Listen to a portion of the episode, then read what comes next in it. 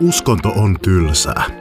Tämä podcast sisältää taltiointeja minun, katsomusaineiden opettajan Markus Finnilän pitämistä lukion evankelis-luterilaisen uskonnon oppitunneista. Ne sopivat lukiolaisille, kirjoituksiin valmistautuville abeille ja aiheesta muuten vaan kiinnostuneille. Opetus on lukion opetussuunnitelman 2021 mukaista ja aivan kuten koulun uskonnon opetus aina, tunnustuksetonta. Jaksot on aivan aitoja live- ja verkko-oppitunteja, mikä saattaa kuulua äänenlaadussa. Toisinaan mä viittaan mun käyttämiin dioihin. Ja vaikka opetuksen pitäisi olla ymmärrettävä myös ilman niitä, niin sellaisissa tilanteissa, joissa selkeästi oppitunnen runko rakentuu diojen varaan, olen mä linkittänyt ne show notesihin. Sitten ei muuta kuin puhelimet pois kourasta ja omille paikoille istumaan, koska uskonnon tunti käynnistyy nyt. Tällä tunnilla mä opetan sulle taolaisuudesta, joka on yksi niin sanotusta kolmesta Kiinon tiestä. Ne kaksi muuta tietä kiinalaisessa ajattelussa on kungfutsalaisuus ja buddhalaisuus. Taolaisuus on maailman uskonto. Se on vähemmän tunnettu idän uskonto täällä päin maailmaa kuin vaikkapa buddhalaisuus, mutta sillä on vahvaa semmoista filosofista annettavaa. Se on tosi filosofiapainotteinen uskonto. Sitä voisi pitää jonkinlaisena semmoisena kätkettynä helmenä, joka odottaa löytämistään täällä. Mutta se on tosi merkittävä kiinalaisessa ajattelussa, vaikuttanut myös Japanin kulttuuriin.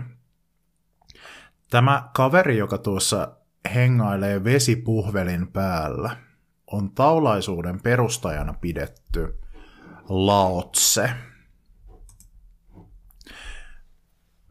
Hänestä ei ole ihan varmuutta, että onko hän ollut oikeasti olemassa historiallisena henkilönä vai pitäisikö häntä pikemminkin pitää tämmöisenä viisauden symbolisena hahmona, mutta jos hän on elänyt, niin hän on ilmeisesti elänyt tuolloin 500 ennen ajanlaskujen alkua.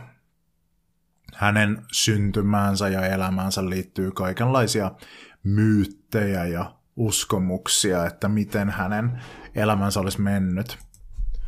Kerrotaan esimerkiksi, että hänen äitinsä olisi tullut raskaaksi katsoessaan putoavaa tähteä – ja että Lao Tse, joka tunnetaan myös nimellä Lao Zi ja Lao Tzu, kasvoi sitten äitinsä kohdussa 62 vuotta ja syntyessään hänellä oli jo pitkä parta.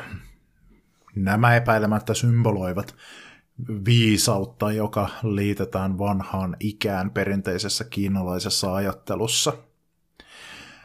Hän oli viisas opettaja, joka opetti kansaa elämään taon mukaan. Taon eli tasapainon, yin ja yang, valo ja pimeys, anteeksi, pimeys ja valo, yin on pimeys, yang on valo. Niiden tulisi olla tasapainossa ihmisen elämässä, universumissa ja käytöksessä. Ja tästä Laotse opetti. Tarina kertoo, että häntä alkoi niin paljon harmittaa se, että kansa ei tuntunut ottavan vastaan hänen opetuksiaan, että hän päätti lähteä sitten Kiinasta pois ja muuttaa jonnekin muualle. Vesipuhvelillaan hän sitten ratsasti kohti kaupungin tai valtakunnan rajaa. Portinvartija oli kuitenkin nokkela ja tunnisti, että Laotsehan se siellä tulee – tuo, tuommoisella puhvelilla kruisaillen, ja hän sitten laski yksi plus yhteen, että okei, Laotse on nyt jättämässä Kiinaa. Miten käy kiinalaisille, jos me menetetään Laotsen viisaus? Portivartijalla oli aavistus siitä, että tuossa viisaudessa olisi jotain sellaista annettavaa myös tuleville sukupolville, jota ei saisi menettää. Hän sai sitten vakuutettua Laotsen siitä, että ennen poistumistaan hän kirjoitti viisautensa ytimen paperille. Ja niin syntyi taolaisuuden keskeisin pyhä teksti, joka on nimeltään Tao Te Ching. Mulla on täällä Tao Te Ching.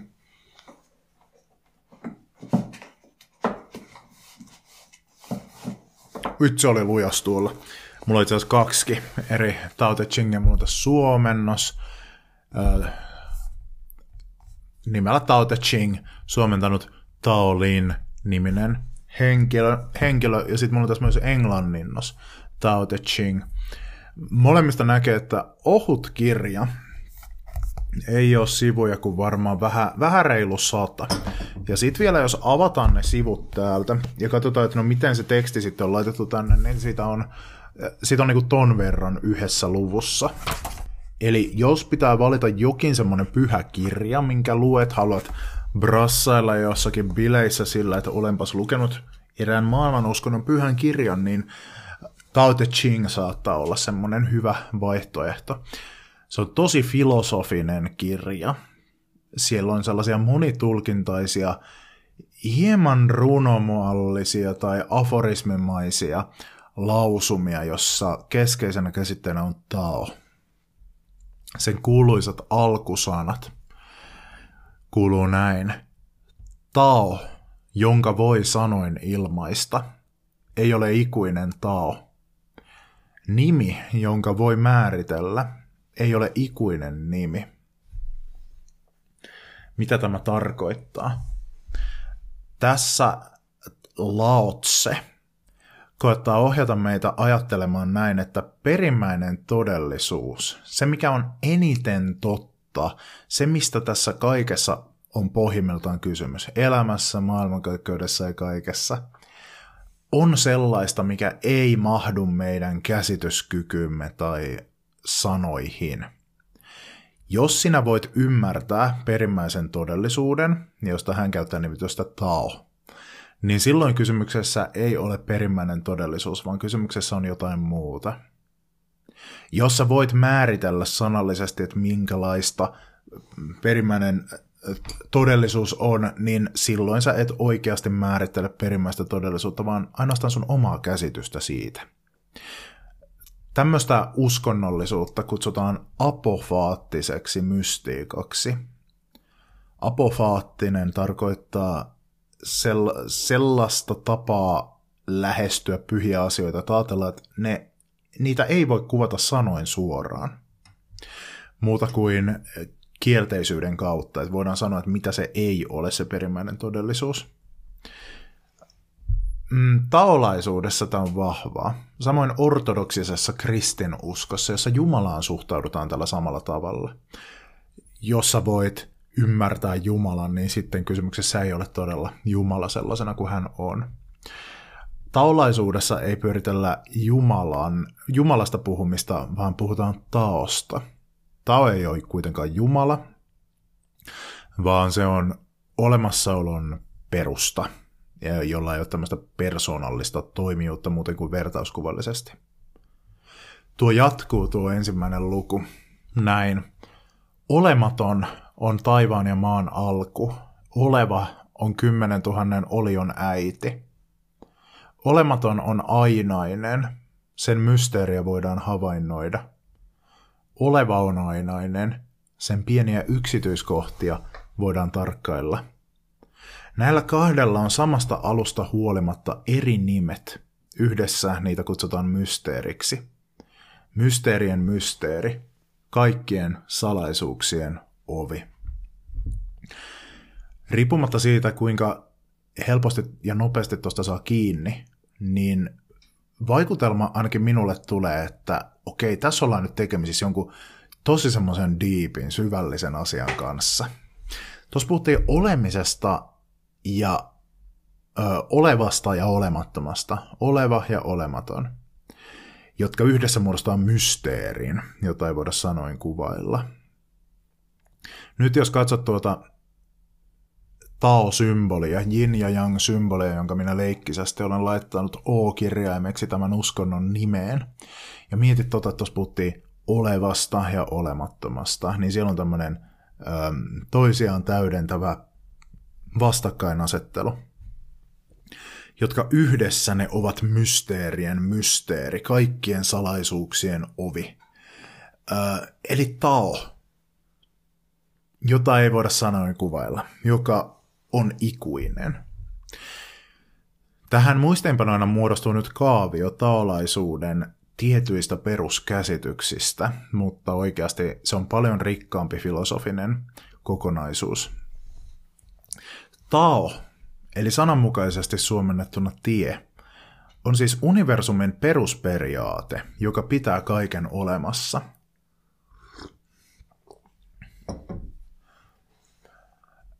Älä ajattele tätä silleen, että okei, minä uskon, että on olemassa joku Tao, että hmm, no mitäs todisteita on olemassa siitä, että on Tao.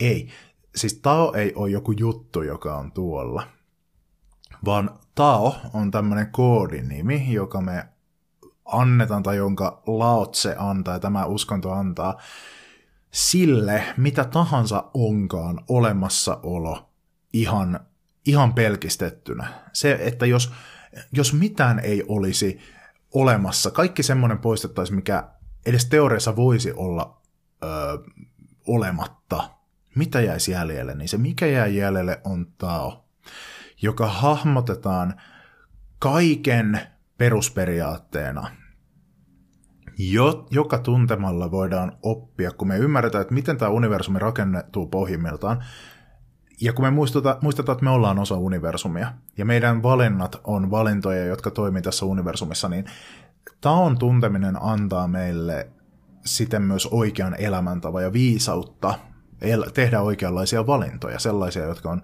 taon mukaisia. Oikea toiminta, moraalinen toiminta on universumin perusluonteen kanssa yhdenmukaisesti toimimista, eli taon, jossa on tosi vahvana ajatuksena tasapaino, yin ja yang, valo ja pimeys, maskuliinisuus ja feminiinisyys, työ ja lepo. Tällaiset asiat. Ei hyvyys ja pahuus.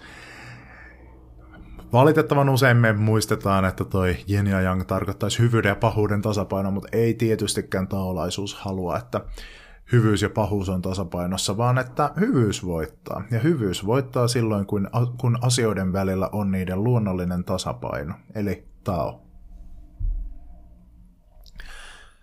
Tao on muuttumaton ja kaikki muu virtaa sen ympärille.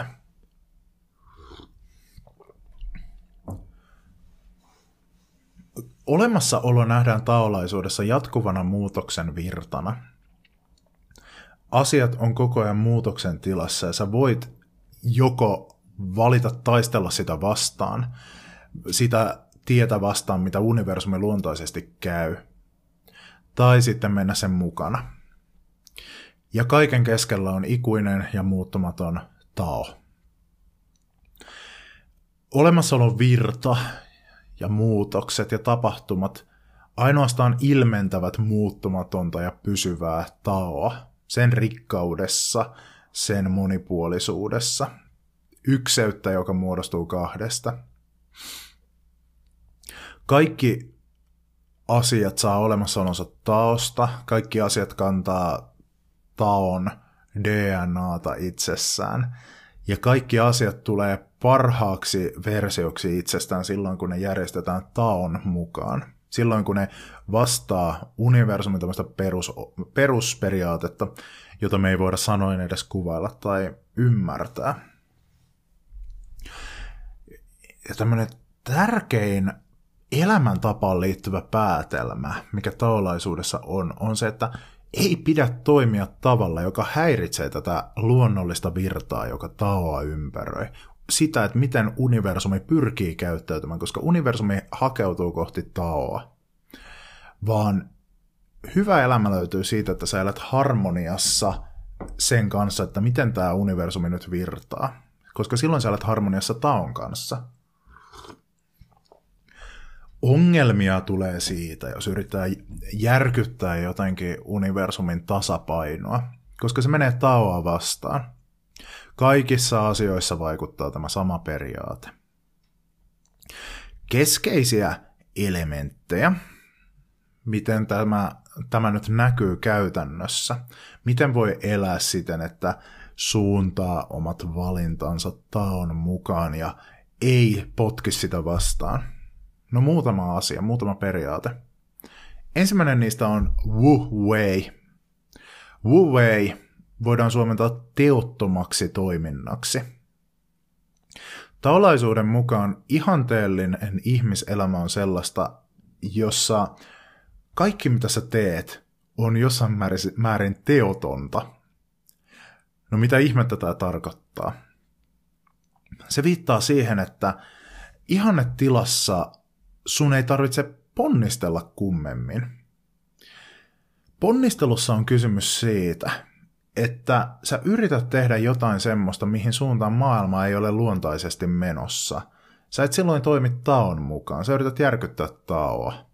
Sit sä väsyt, sä kuormitut, sä aiheutat ympärillesi kaaosta, sä aiheutat sisällesi epätasapainoa.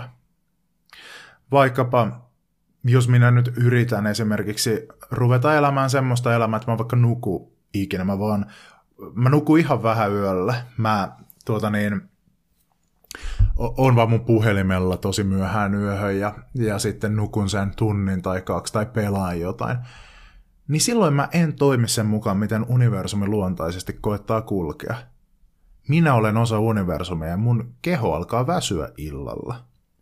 Ja silloin, jos mä elän silleen, että mä vaan on, vietän aikaa ruutujen ääressä, siirrän mun unta pois, niin mä koetan ponnistella – sitä vastaan, mitä, miten universumi luontaisesti virtaa. Tästä seuraa monia juttuja. Mä tuun kärttyisämmäksi, mä tuun vähemmän tarkkaavaiseksi, mun päivät menee kuin sumussa. Se tuottaa mulle itselleni kärsimystä, siitä tulee sairautta, mielenterveyshaasteita, väsymystä. Se tuottaa kärsimystä mun ympärille oleville – koska mä en ole niin läsnä, mä en ole niin äm, mukavaa seuraa, mä en ole välttämättä, en vaikka ö, aja autoa niin turvallisesti ja tuotan vaaraa muille liikenteen käyttäjille. Mun olisi syytä toimia aina Wu-Wei-periaatteen mukaan. Siten, että mun teot ei ole niinkään sitä, että mä yritän ponnistella jotenkin sitä vastaan, mikä luonnostaan tuntuu hyvältä, vaan sellaista puolipassiivista, vähän sen universumin luontaisen virran säätelemistä tietyllä tavalla. Annan sen virran mennä, sopeutan mun motivaatiot ja halut siihen. Esimerkiksi sillä tavalla, että jos mä haluan olla puhelimella, niin mä kuuntelen sitä mun kehoa ja sitä, että kun on aika mennä nukkumaan, tai katon aurinkoa, kun se menee alas. Kun on aika mennä nukkumaan, niin mä menen nukkumaan. Ja sitten kun mä luontaisesti herään, niin silloin mä voin katsoa sitä puhelinta sen verran, kun ö, on tasapainon mukaista. Silloin se pysyy tasapainossa, siitä ei tule haasteita, se voi olla hyvä juttu mun elämässä. Tosin puhelin on aika koukuttava juttu ja se on helppo se on, sen on helppo riistäytyä epätasapainoon. Tällaista on Wu-Wei. Mm, Wu-Wei nyt sen voisi ajatella johtavan siihen, että okei, okay, no jos ei saa ikinä mitenkään ponnistella, niin eihän mikään etene. Että jos vaikka Wu-Wei-periaatteen mukaan rakentaja koittaa jonkun kerrostalon rakentaa, niin eihän siitä mitään tule tulee ihmeessä. Se ei tarkoita laiskottelua. Ei laiskottelu ole asioiden luontainen virtauksen suunta. Laiskottelu olisi sitä, että jin eli pimeys pääsee voitolle. Kyllä meissä ihmisissä on olemassa semmoinen halu tehdä työtä ja luoda jotain ja olla ahkera. Kenties sun laiskuuden pahe jossain tilanteessa voi saada aikaiseksi sen, että sä et käyttäydy sen sun luontaisen toisen puolen vuoksi, eli sen young-puolen, joka haluaa saada sitä ahkeruutta aikaan. Kenties sun velvollisuutesi on kouluttaa itsesi siitä laiskuudesta pois, jotta sä voit toimia luontaisesti ja tehdä työtä ilman, että se tuntuu ponnistelulta. Ja tällä tavalla sä säädät sun omaa motivaatiotasi sen mukaan, miten tämä universumi yrittää saada aikaan sinun kauttasi, kun me ihmiset ollaan kehitytty sellaisiksi, jotka koettaa luoda kaiken näköistä. Ja silloin sun, sussa valitsee tao. Silloin se työ on sulle helppoa. se ei aiheuta ähm, liiallisia ponnisteluja, se voi olla wuveitä. Ihanteellinen työskentelijä on taolaisuuden mukaan sellainen, joka kun hän tekee työtä, niin hän uppoutuu siihen. Hän tavallaan nauttii siitä niin paljon, että hän ei edes huomaa, että oho, nyt onkin mennyt jo kolme tuntia, kun mä olen nysvännyt tätä ö, auton moottoria, jota mä olen nyt korjannut tässä. Modernissa psykologiassa tämmöistä tilaa kutsutaan nimellä flow-tila. Oletko koskaan kokenut sellaista tilaa, että oot uppoutunut, uppoutunut johonkin tekemiseen niin syvälle, että sä olet ikään kuin unohtanut itsesi ja unohtanut ajankulun. Ikään kuin tullut osaksi vain semmoista virtaa, joka on ottanut susta vallan. Sitä on wu wei, ja sitä on ihanteellinen ihmiselämä taulaisuuden mukaan. Toinen tärkeä termi, joka liittyy elämäntapaan, on ziran. Ziran voidaan suomentaa luonnollisuudeksi. Luonnollisuudella tarkoitetaan sellaista elämäntapaa, joka tyytyy vähän. Semmoista, että ihminen rypee nautinnoissa ja ö, päihdyttää itseään nautintoaineilla ylenpalttisesti ja elää rikasta elämää, koreilevaa elämää. Sitä pidetään luonnottomana taolaisuudessa. Ja semmosena, mikä helposti saattaa meidät sen takia pois tasapainon tieltä ja pois taosta. Jos minä rupean hirveästi haalimaan itselleni vaikka omaisuutta, niin siinä käy helposti niin, että kun siitä pitää saada koko ajan lisää ja lisää ja lisää, mä saan sen mun nautintoni siitä, että kun mä saan jonkun uuden esineen, ja sitten se nautinto hiipuu, mun pitää saada jo seuraava.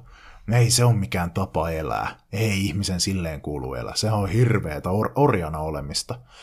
Semmoinen, että sä oot semmoinen musta aukko, johon pitää koko ajan vaan tunkea uutta ja uutta ja uutta ja uutta.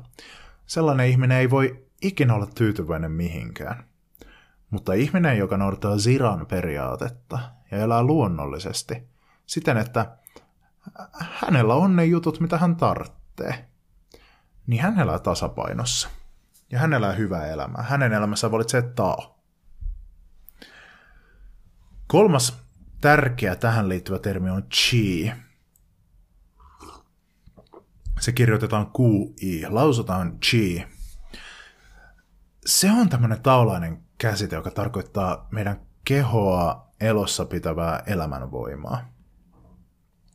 Taulaisen opin mukaan ihminen koostuu kehosta, mielestä sekä sielusta.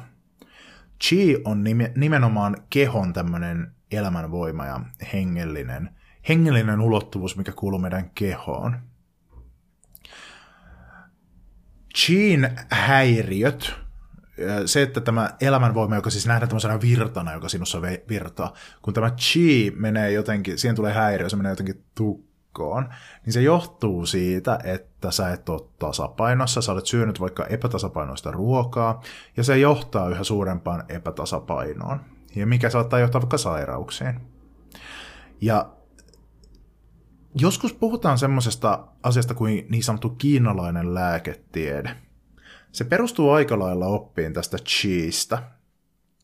Akupunktio on esimerkki sellaisesta hoitomuodosta, jossa tiettyihin pisteisiin neuloja laittamalla koetetaan vapauttaa sitä sun chiitä liikkumaan vapaasti. Kiinalainen lääketiede on siinä mielessä harhaanjohtava ilmaisu, että lääketiede on Kiinassakin ihan just sama kuin täällä. Tämmöisessä chi kansanparantamisjutussa siinä ei ole niinkään kysymys lääketieteestä kuin semmoisesta elämän hyvinvoinnin viisaudesta, mitä on sukupolvelta toiselle välitetty. Ja osa niistä opeista on, on sellaisia, että ne voi, voi auttaa semmoisessa tasapainoisen elämän saavuttamisessa, mutta osa menee sitten pseudotieteen, eli semmoisen näennäistieteen puolelle, kun ne koitetaan nykyaikaan ottaa tämmöisiksi öm, tieteellisen kaltaisiksi selityksiksi, eikä niinku tiede tunne mitään tämmöistä chi-energiaa, mikä meissä virtaisi. Mutta siis se on omana aikanaan. Se on ollut tämmöinen tapa koettaa tehdä selkoa ihmisen terveydestä ja sairauksista ja kehosta. Ja onhan siinä nyt siis se idea, että, että tämä on ihan löytänyt semmoisen niin perusperiaatteen, että jos sä elät semmoista tosi epätasapainoista elämäänsä, vaikka sun ruokavalio on tosi yksipuolinen, tai sä meet nukkumaan milloin sattuu, tai jos sul, sä oot, elät pelkästään yksin, sulla ei ole ikinä sosiaalisia verkostoja, niin kyllä sillä on terveysvaikutuksia meihin. Se, ei, se, että se chi, se ei nyt näytä olevan tieteellisesti se oikea selitys tälle. Se ei, se ei niin kuin estä sitä, etteikö näillä taolaisilla löydöillä siitä, että mitä on hyvä elämä, olisi jotakin annettavaa. Jotkut taolaiset tänä päivänä samaistaa Chiin energian kanssa, siis fysiikasta tutun energian. Ja energiasta puhutaan joissakin hengellisissä piireissä silleen vähän huuhaa muoto, että se energia on joku tämmöinen uh, energia menee tuolla ja meillä on negatiivista tai positiivista energiaa. Mä en voi olla täällä, kun täällä on tämmöinen negatiivinen energia. Mutta sitten se voidaan siis toi chi yhdistää siihen ihan siinä merkityksessä, mikä on fysiikassa sanan energiamerkitys. Ja, silloin se niin kuin aika lailla yhdistyykin, yhdistyykin esimerkiksi siihen, että se pitää meidän kehon elämässä, koska energiaahan me tässä käytetään ja, ja toimita. Se ei ole ihan sama juttu, mutta se voidaan ajatella, että se on tämmöinen taolaisen perinteen tapa kuvata sitä samaa asiaa, jota fysiikka kuvaa energiana. Yksi semmoinen liikuntamuoto, jolla koitetaan tuoda kehoon tasapainoa ja saada chi rullaamaan kunnolla, on tai chi.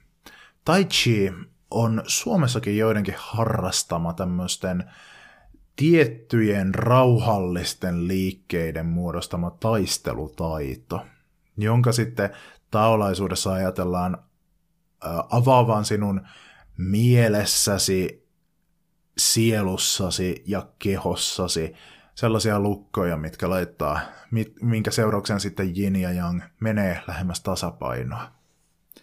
No nyt kun mietit tätä, niin onko tämä nyt kauhean uskonnollinen?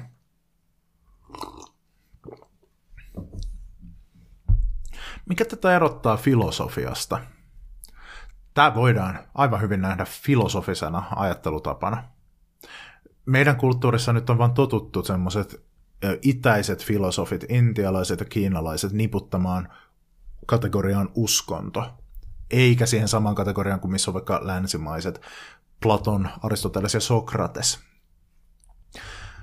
No uskonnon tästä tekee nyt se, että no, no toi chi, siinä jo lähestytään semmoista öö, niin kuin uskoa yliluonnolliseen. Mutta sitten toi taolle osoitettu hartaus, joka painottaa paljon semmoista mystistä kokemusta, sitä, että asiat eivät pelkisty sanoihin, mutta perimmäinen todellisuus eli Tao on kohdattavissa kokemuksessa, niin se on jo kyllä semmoista hengellistä toimintaa ihan selvästi, mikä mikä ylittää sen, mikä on pelkästään filosofian aluetta. Mutta tätä voidaan lähestyä myös filosofiana. Mutta ennen ajanlaskun alkua, joskus 200-luvulla taolaisuus alkoi saada semmosia, lisää semmoisia uskonnollisia piirteitä tuohon mahdollisesti olemassa olleen Laotsen opin päälle, mikä sitten on tehnyt siitä yhä selkeämmin uskonnon ja tänä päivänä se kyllä luokitellaan ehdottomasti uskonnoksi.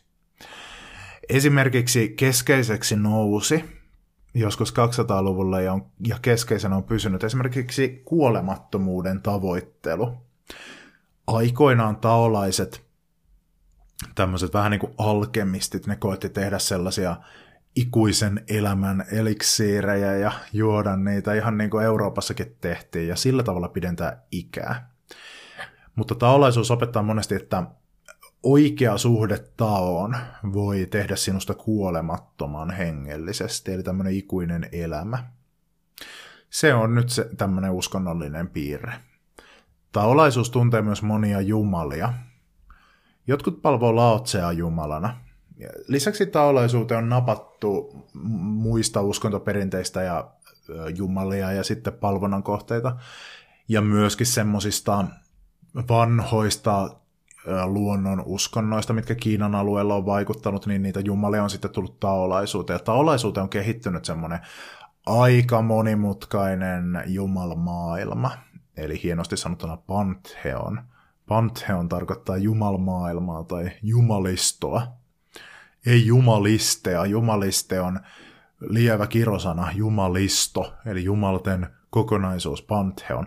Taolaisuudessa on tämmöinen, mutta se, se ei ole ollut merkittävä juttu alkuja, mutta se, se painottuu erityisesti kansan taolaisuudessa. Siinä on rituaaleja paljon, filosofioissa ei ole rituaaleja, mutta uskonnoissa on. Ja sitten papisto on siinä. Papisto käy tekee kotona taolaisia rituaaleja ja, ja temppelissä tekee rituaaleja. Taolaisuuden kaksi päähaaraa on pappismuoto sekä luostarin muoto taolaisuudesta, eli luostareitakin on. Eli tämä on, kyllä tämä on uskonto, tämä on merkittävä kiinalainen oppi, yksi kolmesta tiestä ja yksi viidestä sallitusta Kiinan uskonnosta, jolle, jolla mä uskon tämän filosofisella puolella olevan paljonkin annettavaa varmaan meille länsimaalaisille ihmisille. Annan sinulle läksyksi sen, että koeta loppupäivä elää wu periaatteen mukaan. Ei ponnistellen, vaan maailmankaikkeuden luontaista virtausta säädellen, teottomasti toimien. Ja siinä oli tämänkertainen Uskonto on tylsää. Tämä ohjelma on spin-off mun toisesta podcastista Harhaoppia, joka sisältää epätervettä teologiaa ja vääriä vastauksia elämän suurimpiin kysymyksiin. Jos huomasit tässä jaksossa jotakin asiavirheitä tai muuta epäilyttävää, niin laita ihmeessä mulle sähköpostia osoitteeseen harhaoppia at gmail.com. Mä oon kiitollinen, jos teet näin, koska sitten mä pääsen lisäämään korjatut tiedot tämän jakson kuvausteksteihin jälkikäteen. Mutta nyt oppitunti on ohi, hyvää päivän jatkoa, ei läksyä.